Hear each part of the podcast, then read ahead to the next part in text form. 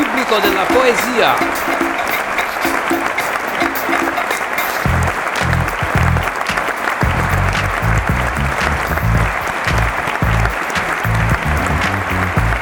Benvenute e benvenuti al Pubblico della Poesia, un programma che indaga il rapporto tra creazione e fruizione di poesia.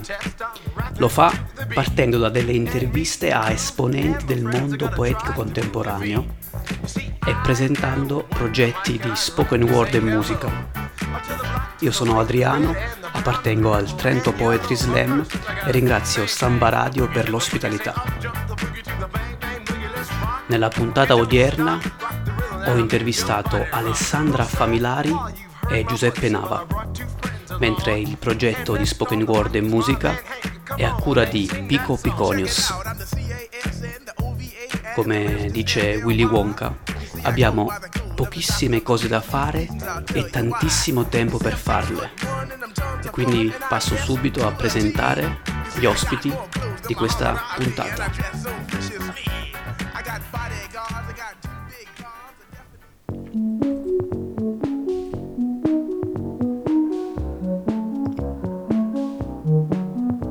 E non mi resta nulla di quelle mani invadenti, né degli occhi curiosi come i miei, che non lo sono mai veramente.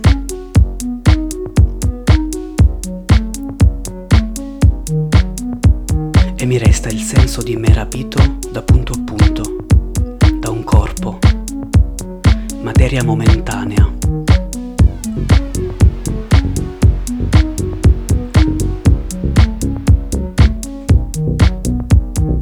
Poi, come persiane, altre mani giungono, ritornano, altre ti copri, senza farti toccare.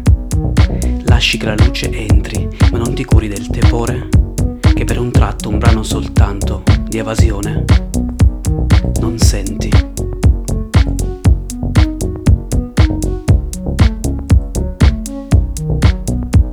Poi torni in te, uno dei tanti, tu che conosci, che sai, di te dell'altro, che non hai mai saputo. E se senti, ti senti estranea, da umana, alle cose degli umani.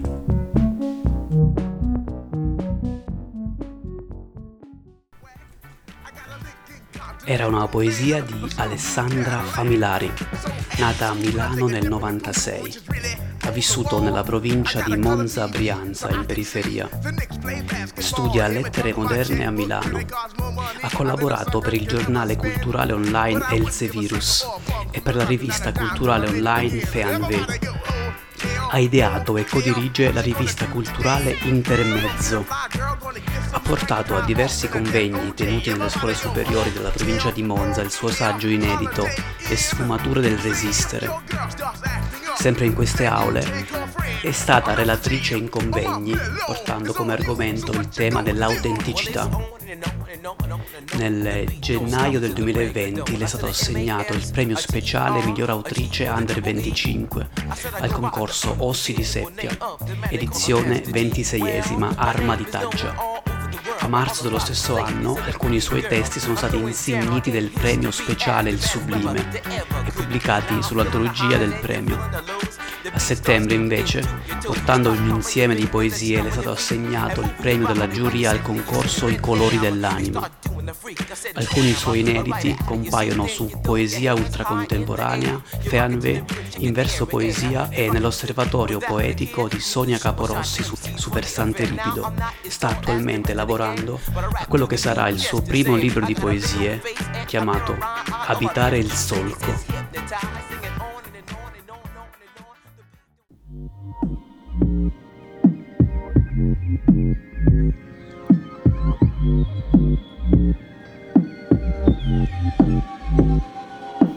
Tutti i rumori disastrosi tracciano la loro curva.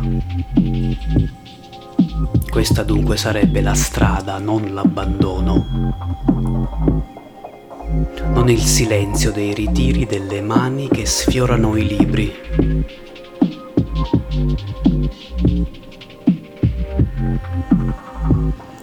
fatti trovare pronto quando il lago straripa. Dillo al mondo, non dare al male un avversario da colpire, ma scompari col corpo nelle parole. Leccale, sono asciutte. Levicale con le mani, non armarti d'altre armi. Ama, come pioggia, anche se l'argine non regge.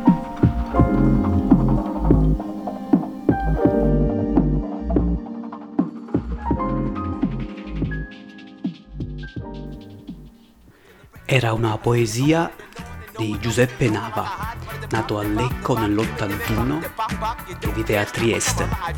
Ha pubblicato Esecuzioni, Nemontemi e la raccolta Le Attese, premio Luccini duemilaventuno, recentemente pubblicata presso Vidia. I suoi testi e traduzioni sono presenti su varie riviste e siti, tra cui In Pensiero e Nazione Indiana. È stato uno dei curatori dell'antologia L'Italia a pezzi. Collabora come redattore alle riviste Bollettino novecento e Carta sporca.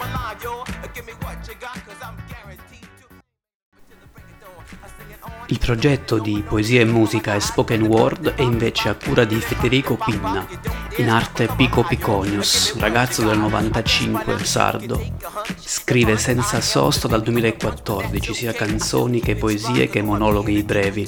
Studia teatro dal duemiladiciotto e si è esibito in diversi poetry slam dal duemilasedici. Vive a Milano, è studente presso la scuola de- del Teatro Arsenale e socio della Lega Italiana Poetry Slam. Il pubblico della poesia è stratificato in base a un crescente livello di competenza. A un estremo ci sono quelli che fruiscono unicamente della poesia in diversi modi, e lo chiamerò gruppo semplice. All'estremo ci sono persone che contemporaneamente sono analisti, fruitori e creatori di poesia, lo chiamerò gruppo complesso. Si tratta di una peculiarità del mondo poetico, oppure è tipica di ogni arte o forma espressiva? Dunque, credo che la stratificazione per competenza sia mh, sicuramente un connotato proprio di ogni pubblico e dunque di ogni pubblico artistico. Naturalmente ognuno di questi con le proprie peculiari sfumature e differenze determinate anche dal contesto storico e culturale in cui sono situate. Tuttavia, quel che mi sembra di notare oggi nel pubblico della poesia in particolare è sicuramente una stratificazione, ma una stratificazione liquida e dinamica. Non credo dunque si possa parlare di una perentoria suddivisione in gruppi distinti tra semplice e complesso, ma piuttosto di un intreccio continuo e di un coincidersi quasi dei gruppi da te citati. La comunità letteraria, che come sappiamo è compresa di diverse figure, diversi attori, tra cui i lettori e dunque il pubblico, è un qualcosa di estremamente complesso e riflette la sua complessità nel modo stesso in cui la letteratura esiste. Di conseguenza, il mondo della poesia, come ogni microcosmo, è soggetto a continue variazioni determinate dagli attori che sono in gioco e, naturalmente, dall'intero contesto storico e sociale in cui si trova. Il pubblico della poesia mm, non è vasto, o comunque mm, non sembra vasto, e gli individui interessati a quest'arte da esterni sono davvero pochi, specie se non si considerano gli amici e i parenti dei poeti. Eh, se posso portare un esempio personale, ai diversi convegni, seminari, reading, in generale eventi cui ho assistito o partecipato, è stato estremamente raro incontrare persone che non fossero addetti ai lavori, parenti di relatori o autori o comunque personalità competenti in ambito letterario. Quindi possiamo dire che esistono i due gruppi, ma il primo, il gruppo semplice, è marcatamente più piccolo rispetto al gruppo complesso e eh, questi due gruppi tendono ad essere estremamente soggetti a intrecci continui, tanto che potremmo dire che in diversi fa- frangenti coincidono. si sente e si legge spesso la frase secondo cui vi sono più poeti che lettori di poesia. E in effetti l'impressione è questa. Paradossalmente la crisi dell'editoria ha portato a una bulimia di pubblicazioni che però non riescono a essere orientate dalla critica e sono invece regolate dall'impulso commerciale del momento. Forse non tanto perché il lavoro della critica venga a mancare, possiamo accorgerci infatti di diverse figure fini e competenti. Temo piuttosto che uno dei problemi sia da individuarsi nella difficoltà concreta di consultare il lavoro critico, sicché si sta rivelando anch'esso vittima della prolificazione e confusione in cui questo nucleo è gettato. Basti pensare ai numerosi blog, giornali o riviste online. Insomma, si tratta di un meccanismo inserito in una sorta di circolo vizioso e in questo modo si crea inevitabilmente, e anche in modo inesausto, disordine e confusione, oscurando così l'autoris- l'autorità stessa dell'operazione critica, che non riesce più a creare una linea autorevole. E le conseguenze sembrano essere quelle di una letteratura unicamente regolata dal gusto del lettore, eh, di quel lettore che abbiamo chiamato semplice, uh, insomma una prospettiva dove, dove personaggi come Gio Evan vengono acclamati e definiti poeti a un evento di portata internazionale come Sanremo, mentre se si dovesse far cenno a Magrelli, De Angelis, Cucchi, Anedda, Fiori, insomma, e gli altri, molto probabilmente non si avrebbe la vaga idea di chi siano o cosa abbiano scritto. E questo fa riflettere. Eh, beh, sicuramente è tipico di ogni arte. Per esempio, a me piace andare al cinema, magari e posso apprezzare un film, e nella stessa sala ci può essere un critico, un appassionato, un regista, eh, gente che può fruire dello stesso film con una profondità diversa dalla mia. E stesso discorso vale per la musica, per il teatro, le arti visive. Quello che eh, è peculiare della poesia piuttosto è il fatto che quello che tu chiami gruppo complesso è proporzionalmente molto grande rispetto al gruppo semplice. Eh, cinema e musica sono estremamente massificati in termini di diffusione e, e ci sono chiaramente molti più spettatori o ascoltatori generici che non critici o addetti ai lavori, mentre invece in poesia non dico che ci sia una coincidenza, ma insomma il lettore semplice è, è una rarità.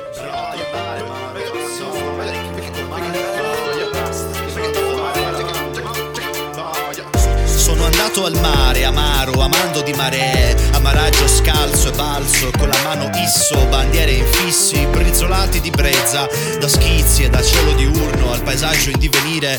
Folta sella di guerra antica racconta una leggenda, la morale è sempre quella, la vita è un po' derobica, la morte è quel che scocca, il resto, che tu lo voglia o meno, prima o poi ci tocca. E correnti scricchiolano, scorrevoli e scorrette, scivolano dai vincoli, consibili striduli, al mio arrivo dai vicoli e correnti scricchiolano, scorrevoli e scorrette, scivolano dai vincoli, consibili striduli, al mio arrivo dai vicoli e dai vicoli.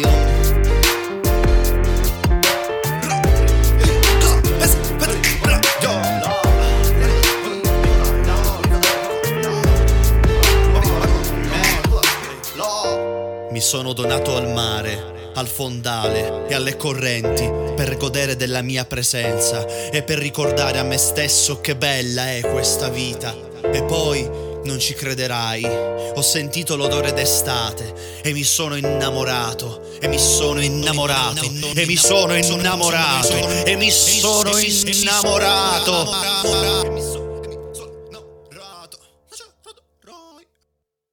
E mi sono innamorato. Molti autori sostengono che la qualità di una poesia vada individuata nel solo riconoscimento del gruppo semplice. Altri invece ritengono che sia più importante il riconoscimento del gruppo complesso. Come identificare una giusta via di mezzo? Ma mi viene da fare un esempio legato alla musica, no? E non sono un appassionato di jazz, però um, penso a Take Five del Dave Brubeck Quartet, che è un pezzo famosissimo, no? E sicuramente molta gente conosce il tema senza sapere eh, che è quella canzone lì. Non... ha venduto milioni, eh, è usata per sigle, pubblicità. Però musicalmente non è un pezzo facile, no? Eh, tempo dispari, per dire, no? In cinque quarti, e pare che gli stessi musicisti della band abbiano avuto difficoltà a, a registrarlo. E,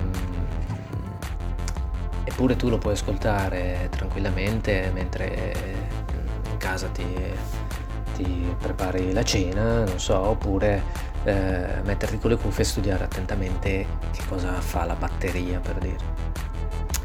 E, e come hai detto prima, il, il pubblico, ogni pubblico è stratificato per competenze, quindi eh, una maggiore competenza significa maggiore capacità di ehm, comprendere elementi complessi e quindi in ultimo di apprezzarli.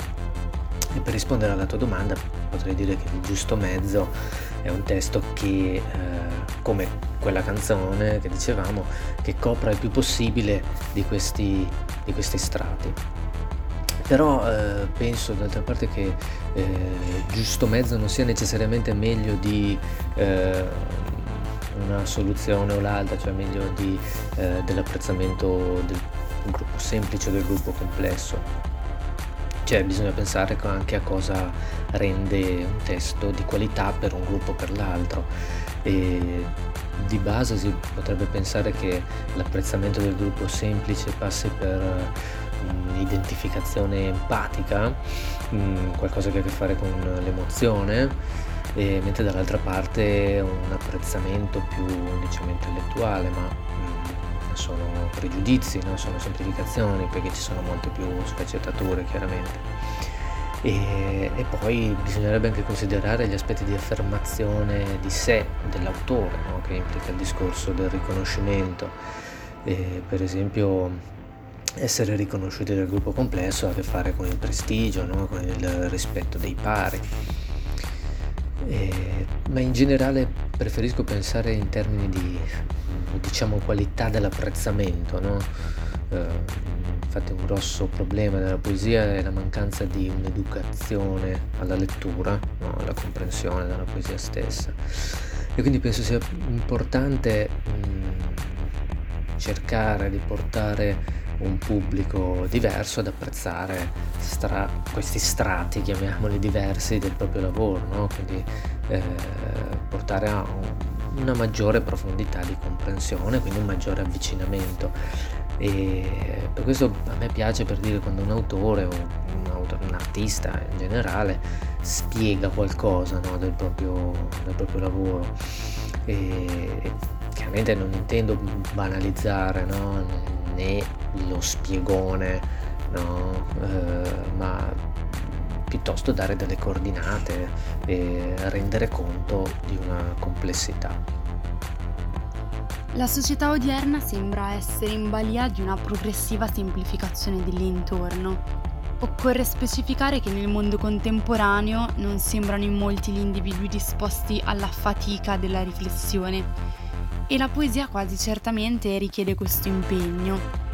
La fruizione facile e veloce delle cose, peculiarità propria della società che abitiamo, rende l'uomo incline a un atteggiamento di consumo, un atteggiamento che questi tende poi a portare con sé nella vita quotidiana e quindi nella scelta di come trascorrere il proprio tempo. Il testo poetico, seppur breve talvolta, non consiste di un messaggio propriamente immediato, comunque non spesso. Quindi per gli individui che per diversi motivi non possiedono gli strumenti e la pazienza, resta un qualcosa di oscuro. Per questo motivo personaggi come Francesco Sole e Gio Evan diventano preferibili per il lettore semplice e a confermarlo sono, oltre che le pubblicazioni, le vendite. Prima di avanzare con il mio ragionamento vorrei porre una piccola premessa in virtù di, di quanto ho detto sopra riguardo alla liquidità dei due gruppi. Um, parlando di gruppo semplice mi riferirò non tanto agli individui che partecipano attivamente alla poesia e che fanno parte della nicchia senza però essere addetti ai lavori, ma vorrei fare riferimento piuttosto a un pubblico potenziale o d'occasione e quindi compreso di una qualsiasi persona capiti per caso nel nucleo poetico. Dunque, dicevo, le persone forse vogliono identificarsi in un messaggio chiaro, limpido e soprattutto di facile interpretazione.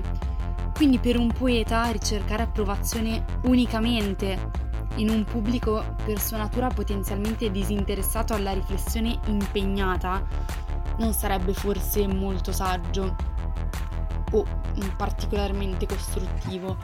Così come sarebbe poco utile affidarsi interamente a quelle figure per cui il mondo poetico è non solo un lavoro, ma addirittura uno stile di vita, in quanto si tratta di personalità spesso estremamente competenti e in grado di cogliere puntualmente la laboriosità del testo sia dal punto di vista for- formale che semantico, ehm, fruendo dell'opera, ehm, continuando poi ad analizzare durante la fruizione. E non risulta unicamente un'esperienza estetica e, e qui il riscontro sarebbe molto tecnico, credo, e interessato.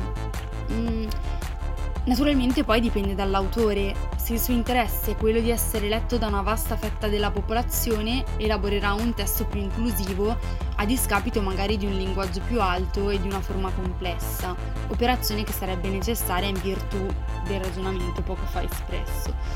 Se invece l'autore ha uno slancio più sperimentale che richiede dunque l'utilizzo rigoroso degli strumenti della poesia, allora certamente preferirà riferirsi al gruppo complesso. Um, non credo neppure che si possa parlare della ricerca di un equilibrio tra le parti, in quanto i due gruppi in sé sono già disequilibrati in modo significativo. In ogni caso, per quanto riguarda la creazione di una gerarchia di importanza tra le opinioni del gruppo semplice e quelle del gruppo complesso, penso che entrino in gioco così innumerevoli variabili e fattori che sarebbe impossibile snocciolare a pieno e in modo esauriente la questione. Il processo di valorizzazione di un'opera e il valore di un'opera sono questioni difficili, problematiche e a mio avviso irrisolte e probabilmente non completamente risolvibili. L'unico metro di valutazione, forse, è il tempo. E um, Montale, al discorso per il Nobel del millenovecentosettantacinque, affermava che esistono in coabitazione due poesie, una delle quali è di consumo immediato e muore appena espressa, mentre l'altra può dormire i suoi sonni tranquilla, un giorno si risveglierà se avrà la forza di farlo. Ecco, io mi affiderei al tempo, pur consapevole di gettare domande e cercare risposte in un futuro che non conosco e che in tutta probabilità non mi conoscerà. E sarà il tempo dunque a valutare cosa è opera effimera e marcatamente di consumo e quale invece degna tanto da sopravvivergli, quella che per Montale sorge quasi per miracolo e sembra imbalsamare tutta un'epoca.